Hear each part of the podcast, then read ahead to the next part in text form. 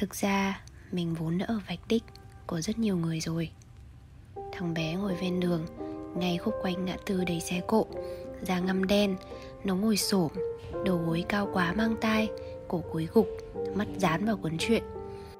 Người phụ nữ ngồi gần đó, Chắc là mẹ nó, Nhăn nhó quát nó đứng dậy mỗi khi dòng xe dừng lại chờ đèn đỏ Thằng bé cầm chiếc mũ sách Đi dọc dòng người trước mặt, Kẻ xua tay lắc đầu Người ái ngại móc vài đồng tiền giấy bỏ vào mũ cho nó.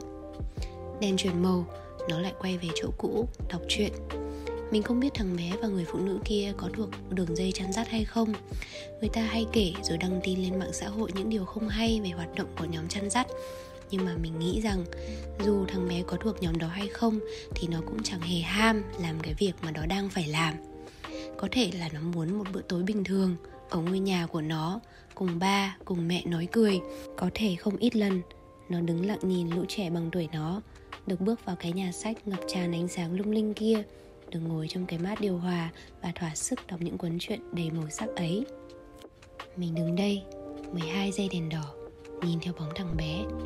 Thi thoảng, chúng ta tự hỏi, tại sao mình không được sinh ra ở vạch tích nhưng mấy khi kịp ngoái lại, để nhận ra rằng